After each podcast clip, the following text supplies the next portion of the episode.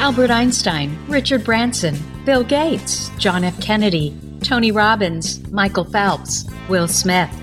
That sounds like a list of highly successful titans in a variety of industries. What else do they have in common? Well, they all have ADHD, but you don't hear much about that, do you? You know what you hear even less about? The successful women navigating ADHD. And that's exactly why I started this podcast, ADHD for Smartass Women. I'm your host, Tracy Otsuka. I'm an attorney, not a doctor, a lifelong student, not a coach. I'm also the creator of Cortography, a patent pending system that helps people like you figure out what they should do with their life. And we're here today to talk ADHD your superpowers, your symptoms, your workarounds, and how you proudly stand out instead of trying to fit in. I credit my ADHD for some of my greatest superpowers. And you know what? I spy a happier life for you too. So without further ado, a shiny new episode is starting now.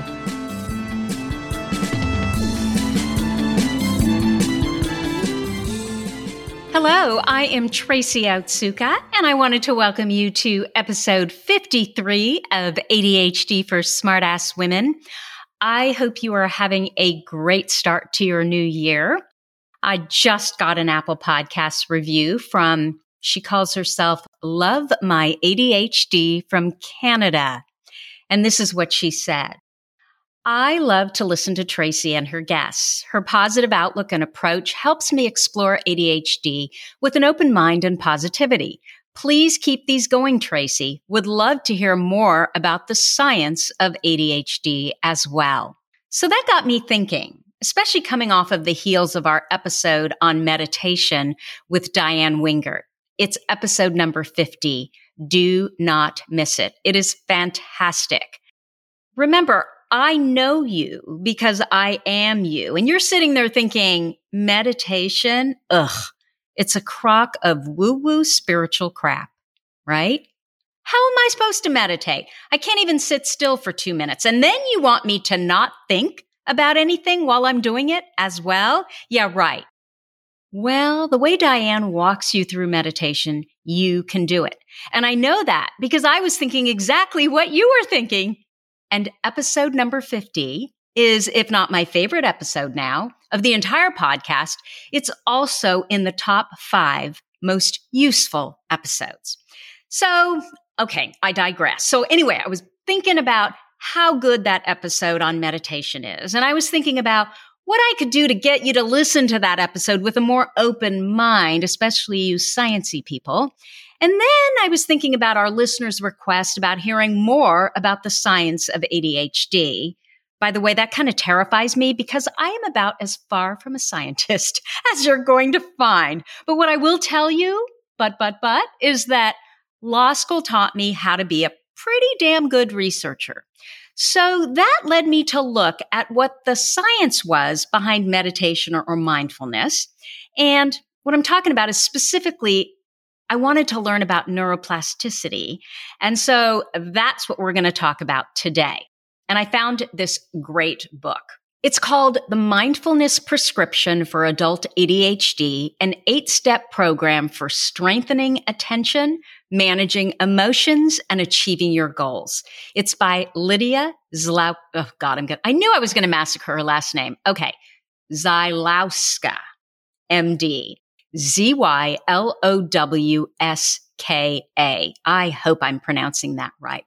Anyway, Lydia Zylowska, now I'm going to stumble over it every single time. She is a psychiatrist specializing in mindfulness based approaches to mental health. She co founded UCLA's Mindfulness Awareness Research Center, and she led the first study of mindfulness training in ADHD. I believe she's still at UCLA where she's the assistant clinical professor, but I'm not 100% sure. The foreword to her book, by the way, is by Dan Siegel, who's Harvard educated. He's a clinical professor of psychiatry at UCLA School of Medicine, and he co-founded the Mindful Awareness Research Center at UCLA with Dr. I'm just going to call her Lydia from now on. He is the individual who is probably most connected to connecting, sorry, I use that word twice, connecting mindfulness with brain science. Okay, so what is neuroplasticity? Anyway, you should really pick up that book. And a lot of what I'm telling you here is from Dr. Lydia's book. Neuroplasticity is the brain's amazing capacity to change and adapt throughout life. It can reorganize itself by forming new neural connections. Neuroplasticity allows the neurons, so the nerve cells in the brain, to compensate for injury and disease and to adjust their activities in response to new situations or to changes in their environment.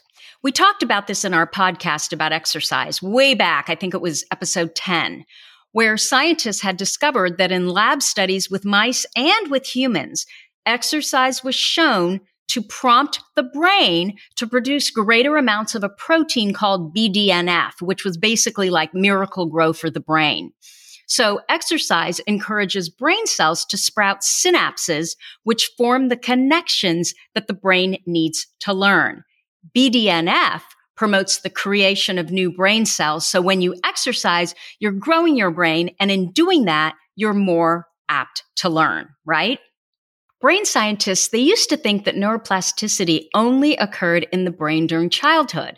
But now we know that the brain can actively adapt and change throughout life. Exercise also plays a role in neurogenesis, which is the production of new brain cells in middle-aged and older adults.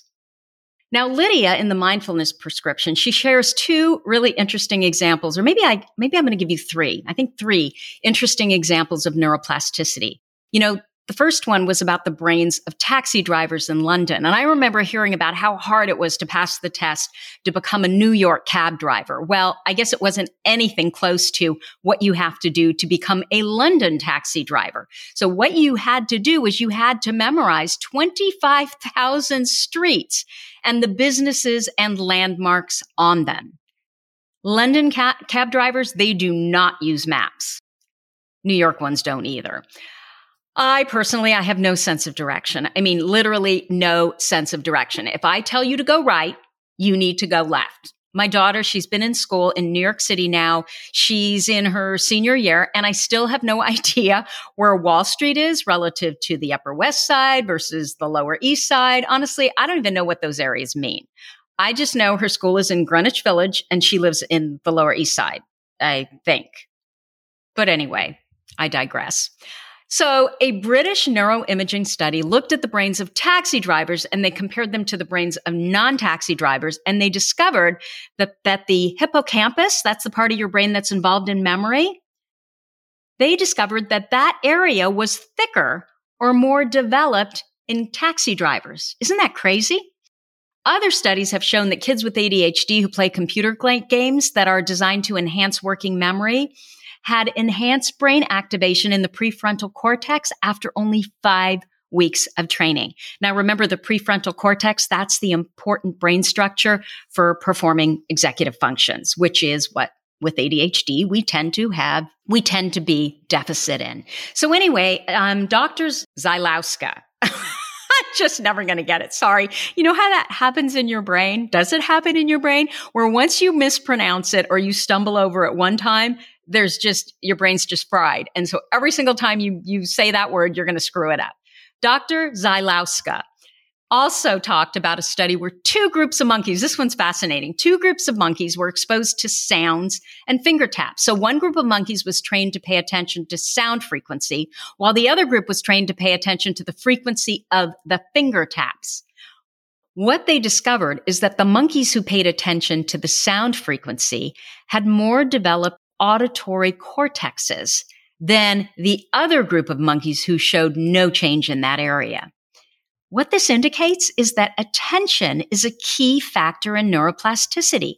Where we direct our attention determines which neural circuits become engaged and modified. This new understanding of neuroplasticity has completely changed our thinking about meditation. By repeatedly engaging our brains in a positive way through meditation, guess what? We can affect the function and even the structure of our brains. Dr. Sarah Lazar at Harvard showed that long term meditators actually had thicker, more developed brain regions related to attention, self monitoring, and emotional regulation. So we're talking about executive functions. And if you're over 40, you'll be happy to hear that the prefrontal cortex, again, we're talking executive functions, think working memory, self motivation, planning, problem solving, they didn't have the typical age related thinning that you normally saw. That alone will make me meditate, right? Let me mention on one more study that um, Dr. Lydia cites, and this one was by Dr. Heleen Slagter at the University of Amsterdam in the Netherlands, which looked at attention blink. So, attention blink, I didn't know what it was, but now I do. Attention blink is when two pieces of information are presented quickly, one after another. The brain doesn't normally perceive the second piece of information because it's still processing the first piece.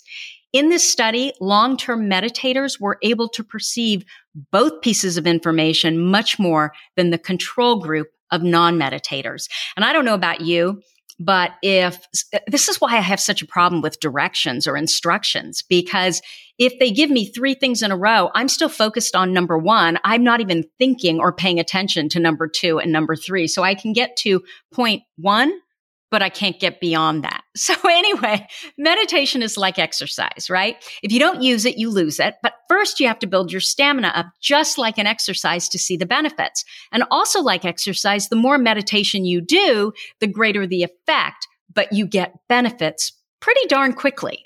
The University of Oregon did a study in collaboration with Dalian University of Technology in China and reported that its participants saw improvement in attention after just five days of meditation training. Like we can all do five days, right? And knowing our brains, once we do five days, we feel the benefit, we feel better.